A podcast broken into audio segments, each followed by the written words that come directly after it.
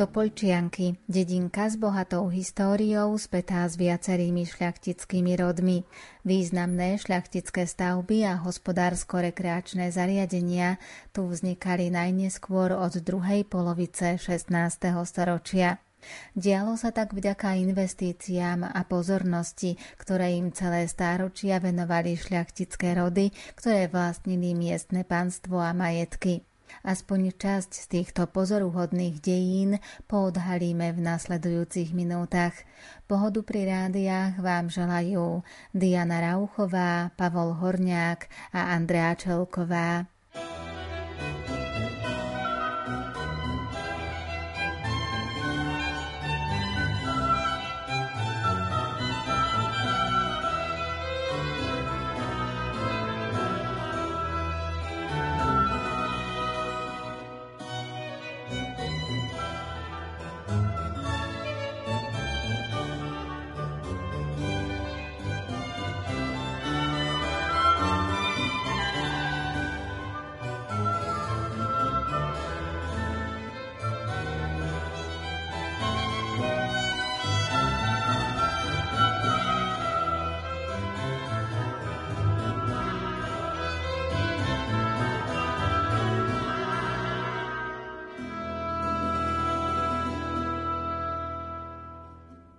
Topolčianky boli kedysi malým mestečkom v Tekovskej župe a diela šľachtických rodov, ktoré sa tu dochovali do dnešných čias a nadalej sa rozvíjajú, svojim významom ďaleko presahujú hranice regiónu.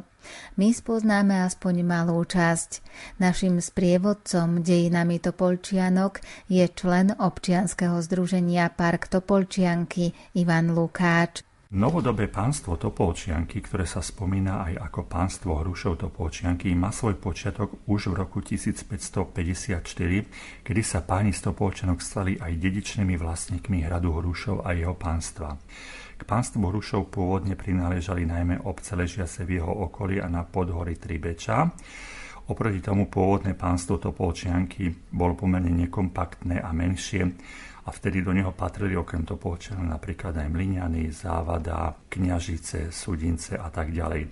Po smrti Topolčianského zeme pána Pavla Topolčianského koncom roka 1611 bez potomkov sa jeho majetky, v ktorých nastali medzičasom viaceré teritoriálne zmeny, stali kráľovským majetkom, čiže fiscus regius. Tieto 16. januára 1616 kúpil od panovníka Mateja I.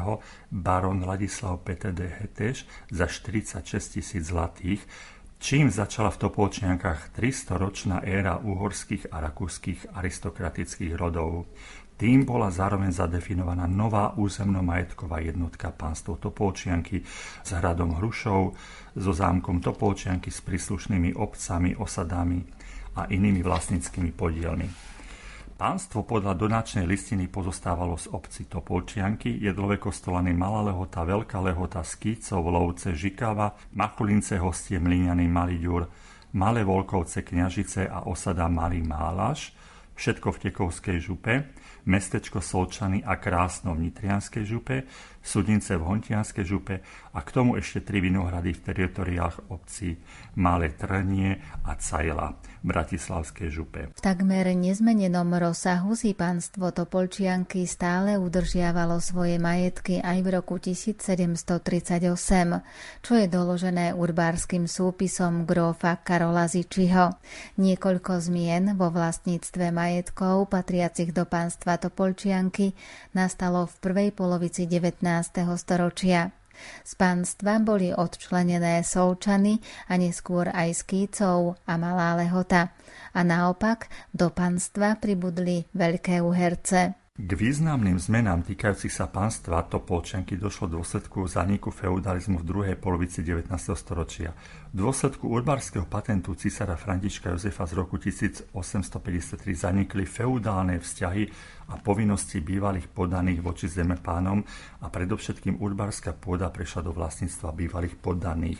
Toto sa odzrkadlilo aj na teritoriu pánstva Topolčianky a obce, v ktorých sa prakticky nenachádzala pánska pôda, lesy alebo lúky, napríklad taká závad alebo malý ďur, de facto prestali byť súčasťou pánstva.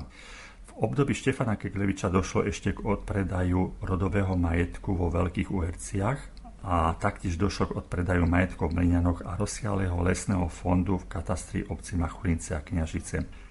Posledné významné teritoriálne zmeny tentokrát prospech pánstva boli vykonané za éry Habsburgovcov začiatkom 20. storočia, kedy v súvislosti s výstavbou zverníc kúpili lesnú pôdu od Artúra Odeskalchyho v katastri obci Skýcov a Malá Lehota a od Horského náboženského fondu v katastri obci Ješkova Ves a Veľký Klíš. Zástupcovia aristokracie vlastniacej panstvo Topolčianky zanechali na ňom svoju stopu a snažili sa o menšie či výraznejšie zveľaďovanie svojho majetku. Za pozornosť stojí aj vlastnícky vývoj pánstva Topolčianky. V období od začiatku 17. storočia až do konca 19. storočia, kedy pánstvo nadobudli Habsburgovci, teda približne počas 270 rokov. Na základe genealogických a pramenných dokumentov sa ukazuje, že v danom období všetci majiteľia pánstva mali jednu vec spoločnú. Boli potomkami barona Ladislava PTD Heteš, Petejani, čiže Petejovci, ako sami seba označovali. Ako taký pánstvo získavali na základe dedenia, nie tzv. kúpy. Ak aj dochádzalo ku kúpe, tak išlo o odkupy podielov príbuzných, prípadne súvisiacich s platením záložných práv. Často išlo komposesorát, spoločné vlastníctvo viacerých osôb. Čo sa týka teda majetkového vývoja pánstva po smrti Ladislava PTD Heteš, je známe, že pánstvo po ňom zdedila jeho jediná žijúca dcera Anna z druhého manželstva, neskôr vydatá za Pavla Rákociho. Dedičný nárok na pánstvo však mohla mať Anna Petele na základe dedičného inštitútu známeho ako fiu šítáš od maďarského fiu syn alebo prefekcia. Prefekcia bola osobitným kráľovským privilegiom a milosťou, ktorá sa mohla udeliť spolu s donáciou majetku. Išlo priznanie plných dedičných práv dcerám aj v ďalších generáciách, ktoré sa na účely dedenia stali ako keby synmi. Prefekcia prakticky znamenala, že pánovník sa vzdal majetku, ktorý udelil šlachticovi ako donáciu a ktorý by pri vymenetí príslušného šlachtického rodu po meči prešiel opäť na panovníka. Vo všeobecnosti totiž platilo, že ak takéto privilegium nebolo udelené, cery šlachtica boli iba pozostalé s nárokom na tzv. dievčenskú štvrtinu, kompenzáciu za vylúčenie z majetku. Dedičmi nehnuteľného majetku po šlachticovi, ak nebola udelená prefekcia, mohli byť iba synovia. Prefekciu je vidieť v donáčnej listine pánstva z roku 1616, ktoré je okrem iného povedané, že donácia je pre Ladislava V. a dedičov a potomkov oboch pohlaví.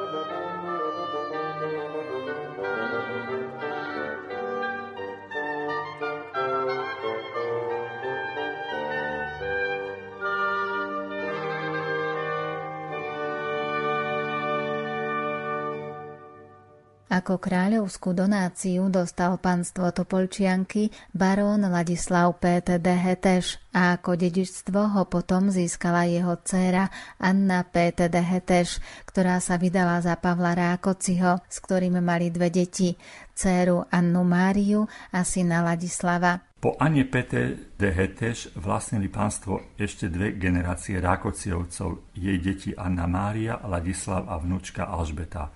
Pre úplnosť je potrebné uviezť, že teda aj Alžbeta Rakocieva a ďalšie ženy zdedili pánstvo iba vďaka prefekcii. Keďže Alžbeta Rakocieva bola bezdetná, ešte za jej života Petevci riešili otázku ďalšieho osudu pánstva.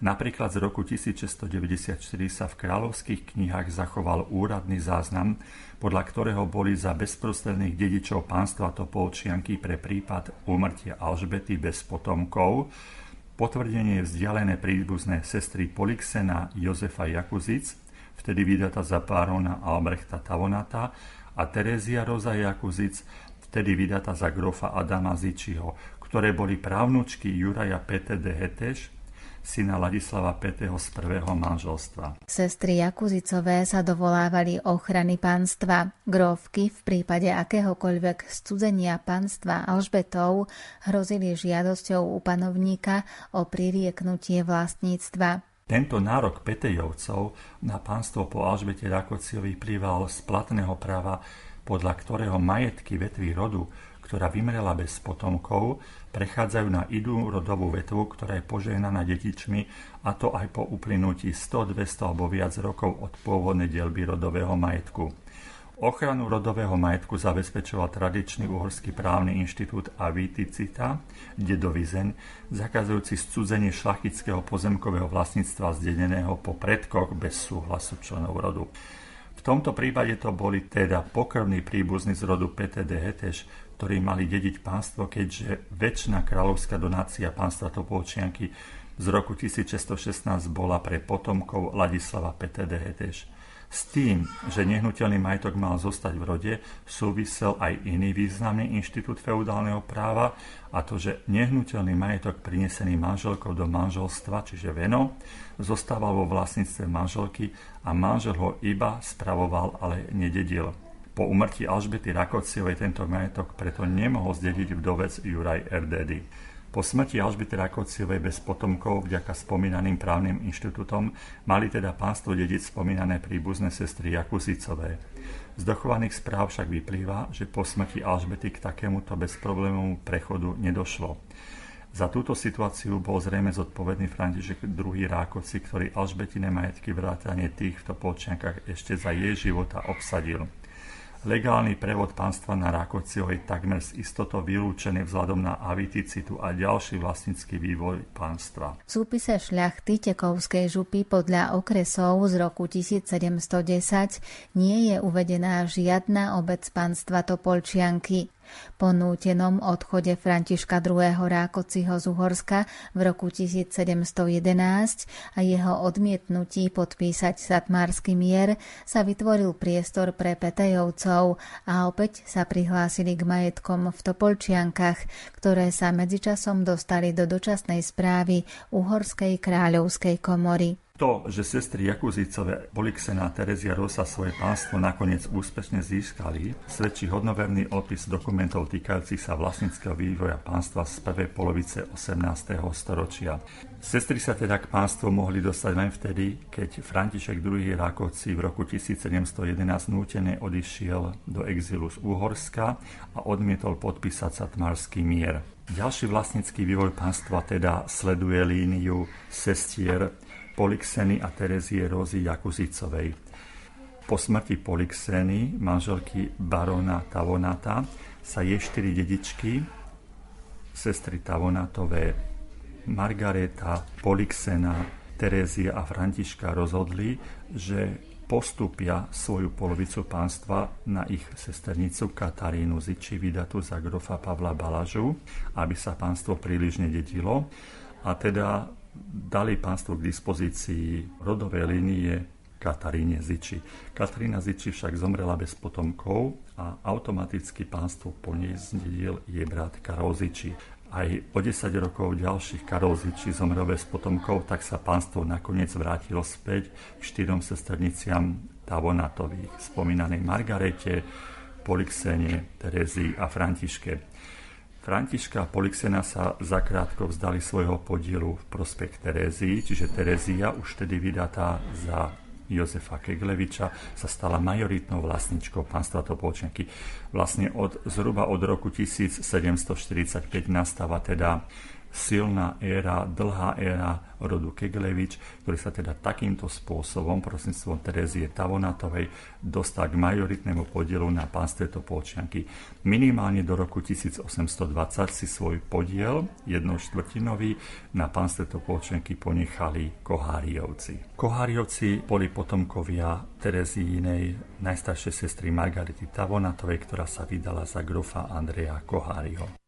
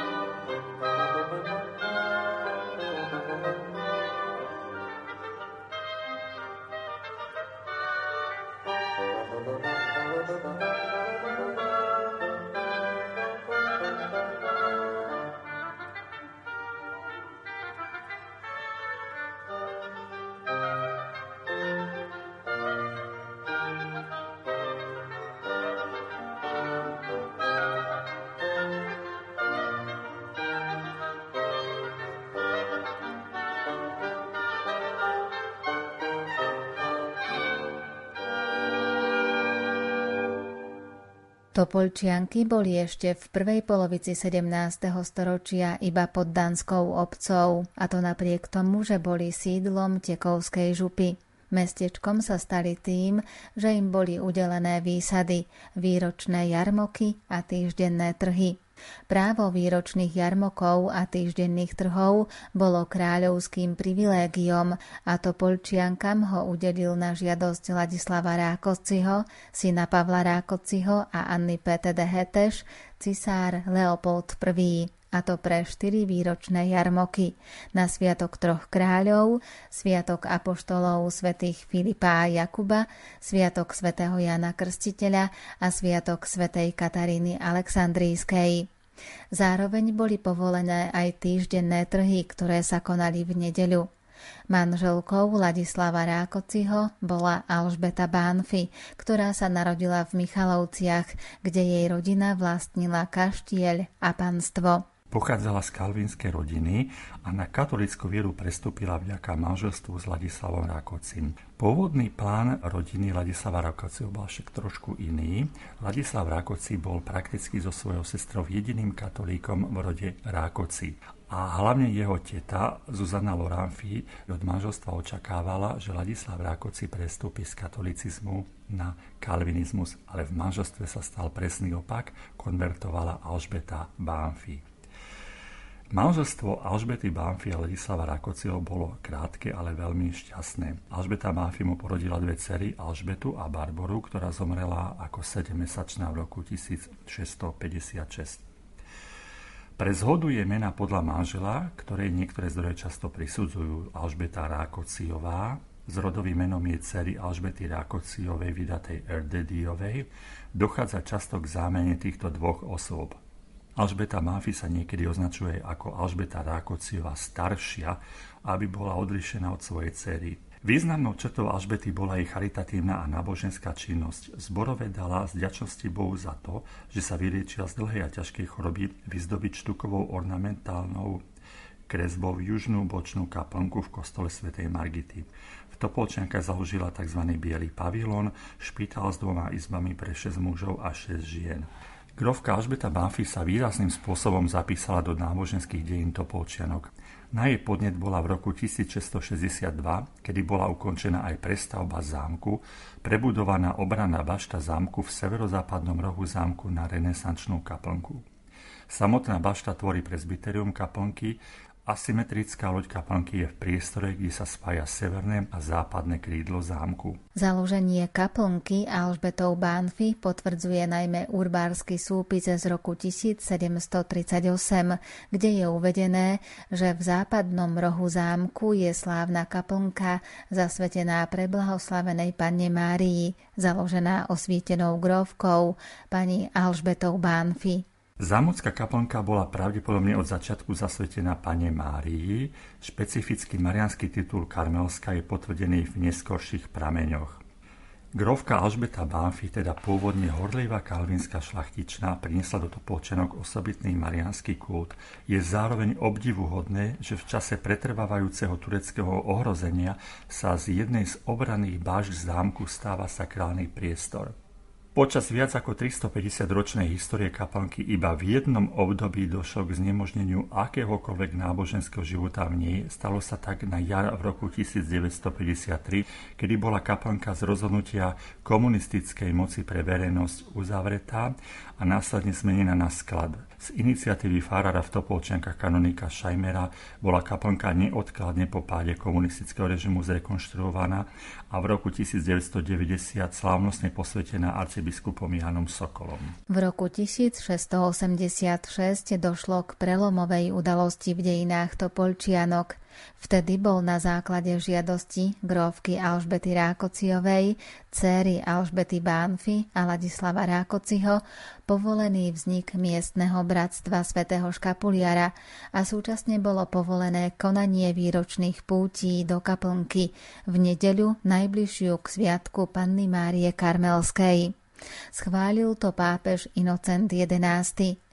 Do kaplnky vstupujeme spolu so správkyňou muzeálnej expozície zámku v Topolčiankách Martou Holou. Kaplnka z roku 1662 dala ju postaviť Grovka Alžbeta Barfiova. Kaplnka je situovaná v severozápadnej bašte celého zámku. No a klasicky je usporiadaná lavicami, stoličkami. Máme tu krásny oltár, na priečeli je kópia od Rafaela, je to Sixtinská Madonna. Bývajú tu aj slávené sveté omše v tejto kaplnke? Sveté omše tu mávame tak výnimočne. Bývajú tu ku púti, len bohužiaľ, keď takáto situácia, tak nebývajú, ale konávajú sa tu cirkevné sobáše tak pravidelne to môžeme prezradiť, že sú tu aj pripravené 4 stoličky práve pre sobašiaci sa pára, samozrejme svetkov, takže je to tu takto pripravené už nastálo? Máme to tu tak viac menej trvalo, pretože tie cirkevné sobaše sa tu naozaj konávajú pravidelne. A táto kaplnka kedysi slúžila ako len pre zámockých pánov, alebo mohla sem za určitých okolností aj v minulosti, v tých dávnych časoch vstúpiť šľachta alebo ľudia, verejnosť bežne. Áno, zámocká kaplnka myslím, že bola pre všetkých. Sú tu aj ďalšie zácné obrazy v tejto kaplnke. Áno, sú tu rôzne kopie. Najväčší obraz nad dverami je grovka Alžbeta Banfiová. Obraz je z roku 1662, je to posmrtný obraz na katafalku. Bol zapožičaný na medzinárodnej výstave v Krakove Kurátorka výstavy sa o ňom vyjadrila, že je to unikátny barokový obraz na Slovensku. A tie ďalšie obrazy, ešte ak by sme mohli aspoň niektoré? Ešte ďalší krásny obraz, je to Pieta, je to Truchreca matka nad mŕtvým Kristom, je od rodáka z Liptovského Mikuláša Eduarda Balu. Za oltárom sa nachádzajú štyri oválne obrazy. Sú to evanielisti, zľava je Matúš, Marek, Lukáš a Jan niekoľko ďalších kópií, napríklad máme tu Máriu Magdalenu na troch portrétoch, máme tu na nebe vstúpenie pána. No na pravej strane máme zavesenú fotokópiu sirotinca v Leviciach.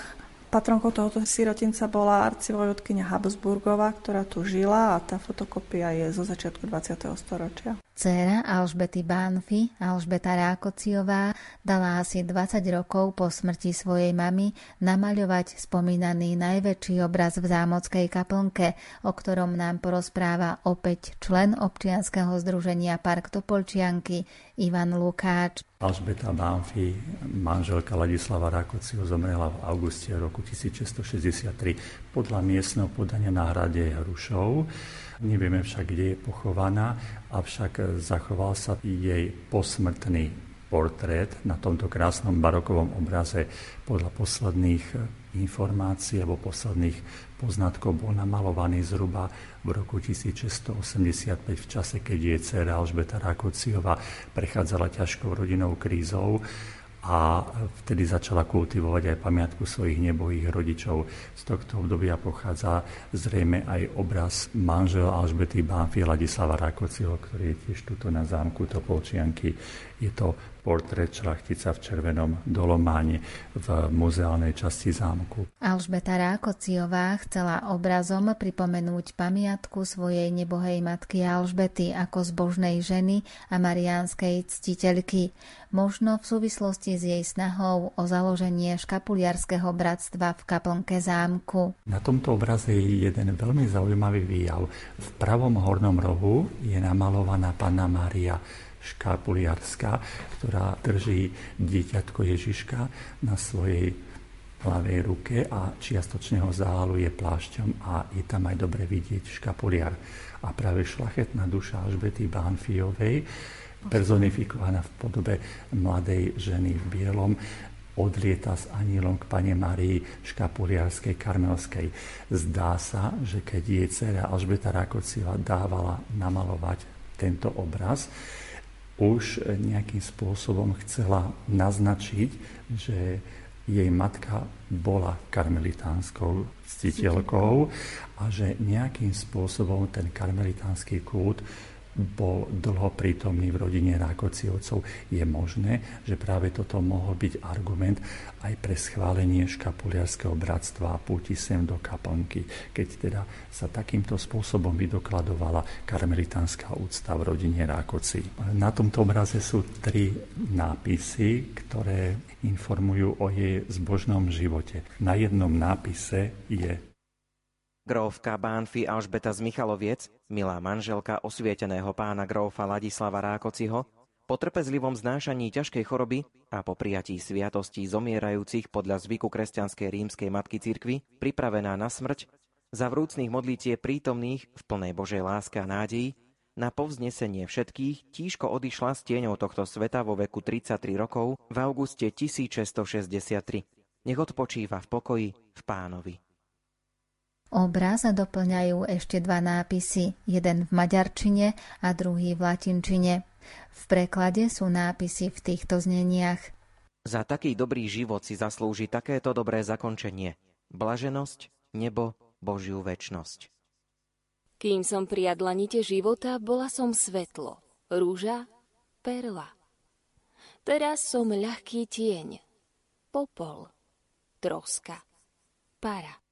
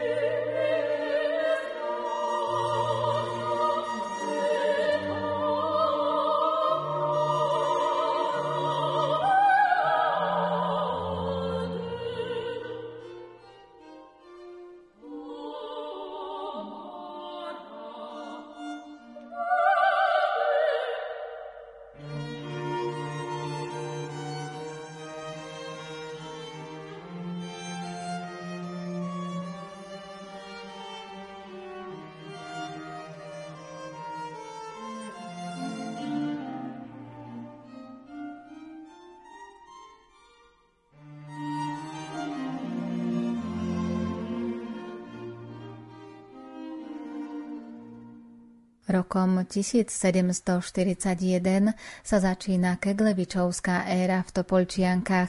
Spolumajiteľkou pánstva bola Terézia Tavonat, manželka Jozefa Kegleviča. Pánstvo vlastnila spolu so svojimi tromi sestrami a získali ho po svojom nebohom bratrancovi, grófovi Karolovi Zičím, ktorý zomrel bez zanechania potomkov o tom, že pánstvo Topolčianky mali nadobudnúť po jeho smrti sesternice Tavonetové z matkinej strany a nie príbuzný z rodu Ziči, rozhodol fakt, že išlo o pánstvo, ktoré kedysi kúpil Ladislav PTD Heteš a ktoré malo podľa donačnej listiny väčšine patriť jeho potomkom v oboch vetvách.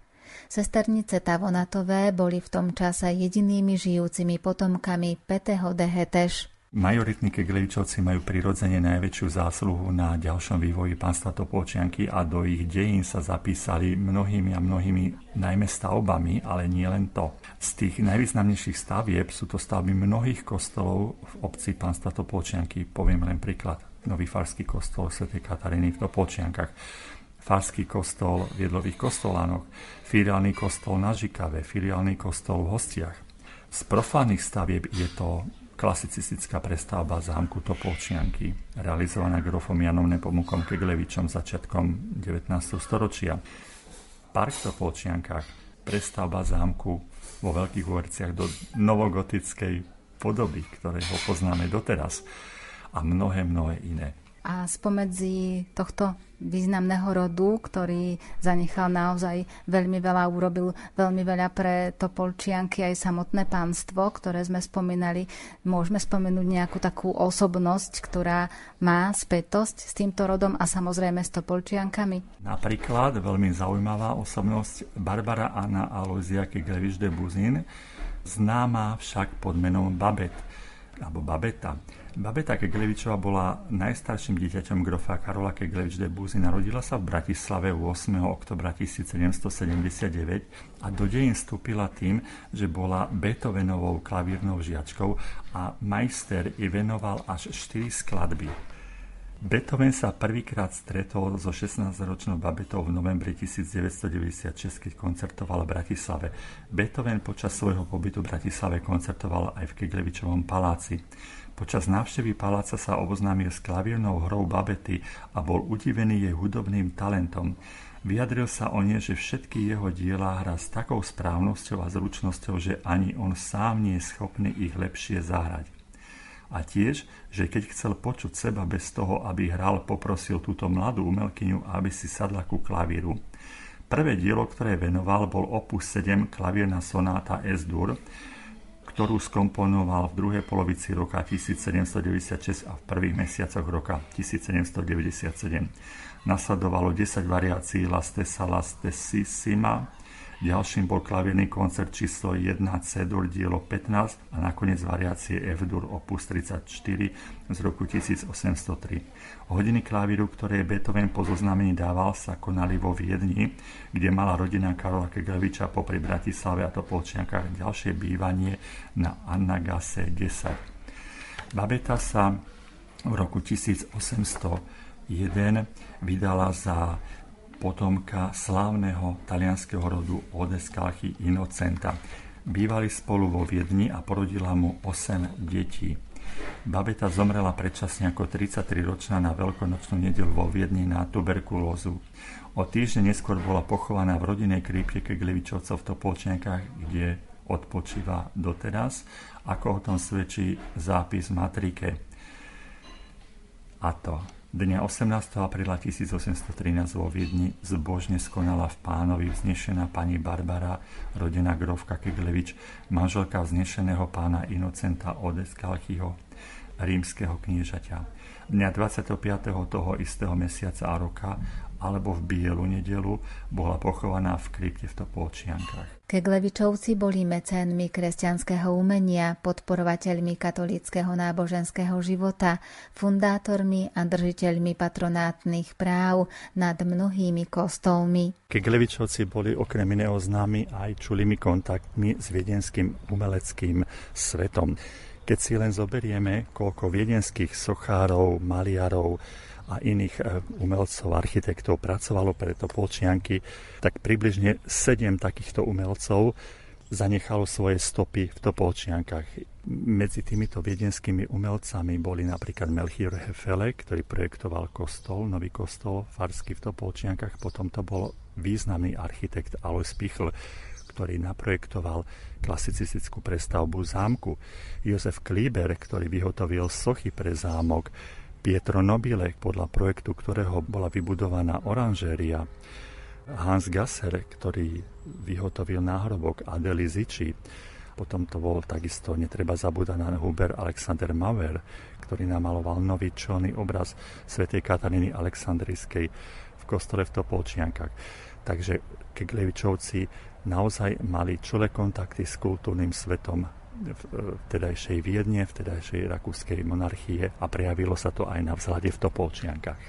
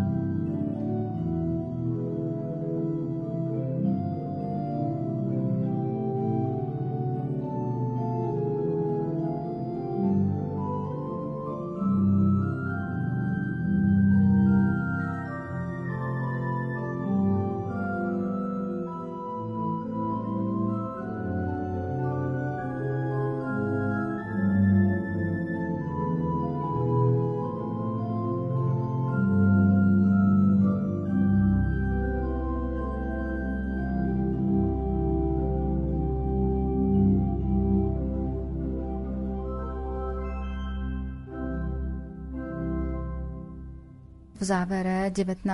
storočia sa pánstvo v Topolčiankách dostalo do rúk ďalšieho významného rodu, a to Habsburgovcom. Môžeme spomenúť aj niektorých zástupcov práve z tohto rodu? Príchod Habsburgovcov do Topolčanok je spojený s dynastickými zmenami v panovníckej rodine. Keď sa arcivojvoda Karol Ludovit, mladší brat cisára Františka Jozefa I., stal v roku 1889 následníkom cisárskeho trónu a tým aj možným uhorským kráľom, cisár prejavil záujem nájsť pre neho vhodnú reprezentačnú rezidenciu v Uhorsku. Aj arcivojvoda Karol Ludovit ako možný budúci uhorský kráľ chcel vlastniť zem v Uhorsku, kam môže prísť domov. Práve v tomto období sa veľkostatok grofa Štefana Kegleviča s reprezentačným zámkom v Topolčiankách dostal do konkurzu a majetok sa stal obchodovateľným. Arcivojvoda Karol Ludovit odkúpil tento majetok od grofa 27. júna 1890. Topolčanky sa tak stali letným sídlom príslušníkov vládnucej dynastie. Prvýkrát navštívil arcivojvoda so svojou manželkou Máriou Tereziou, rodinou a s prievodom Topolčianky 20. septembra 1890. Pri tejto príležitosti usporiadali na zámku slavnostný obed, na ktorom boli prítomní najvyšší hodnostári Tekovskej župy. Arcivojvodský pár si svoje nové sídlo oblúbil a pomerne často to polčenky navštevovali. Ďalšia návšteva arcivojvodského páru bola plánovaná na november toho istého roku a počas nej zorganizovali reprezentačnú polovačku. Nasledujúci rok bol plánovaný pobyt arcivojvodskej rodiny v Topolčiankách na dlhšie obdobie. Arcivojvodkynia, manželka arcivojvodu Mária Braganza, Pricestovala do Topolčanok s cerami Máriou Anunciatou, Alžbetou Amáliou a malou družinou 19. oktobra 1891. Ďalšia dlhšia návšteva sa konala v novembri 1894. Arcivojvodkynia chodila pravidelne do lesa počúvať jelene a arcivojvoda sa často prechádzal v parku. Počas pobytov v Topolčiankách navštívil svojho otca aj arcivojvoda František Ferdinand de Este, budúci následník trónu. Vzhľadom na krátke obdobie arcivojvoda Karol Ludovit urobil na zámku v Topolčankách iba menšie prestavby alebo reorganizácie. V roku 1891 dal odstraniť zo stredu tým panonu na priečele zámku kamenný erb rodu Keglevič de Buzín a naradilo svojim rodovým erbom, ktorý dal umiestniť na vrchol tympanonu. Z tympanonu dal odstraniť aj pôvodnú sochárskú výzdobu z obdobia grofa Jana Nepomuka Kegleviča de Buzin, tri sochy predstavujúce rímske mytologické bohyne. Najvýznamnejšou stavenou aktivitou Karola Ludovita bola úprava nádvoria zámku a vybudovanie fontány s vodometom v jeho strede. Karol Ludovit ako hlboko veriaci človek túžil navštíviť Svetú zem. Dobrá príležitosť sa mu naskytla v januári 1896, keď bol jeho syn František Ferdinand zo zdravotných dôvodov v Hornom Egypte. A tak v januári vyrazil na cestu, na ktorej jednou zo zastávok bola aj návšteva Jeruzaléma a Palestíny. Tu sa aj napriek upozorneniam napilo vody z poslednej rieky Jordán a ochorel na tyfus. O dva mesiace po návrate domov do dôsledku ťažkej choroby 19. maja 1896 vo Viedni zomrel. Pochovaný bol vo Viedni v kapucinskej krypte. Ovdovená Mária Terezia sa už druhýkrát nevydala. Počas prvej svetovej vojny pôsobila ako zdravotná sestra Michaela ošetrovateľstve Červeného kríža.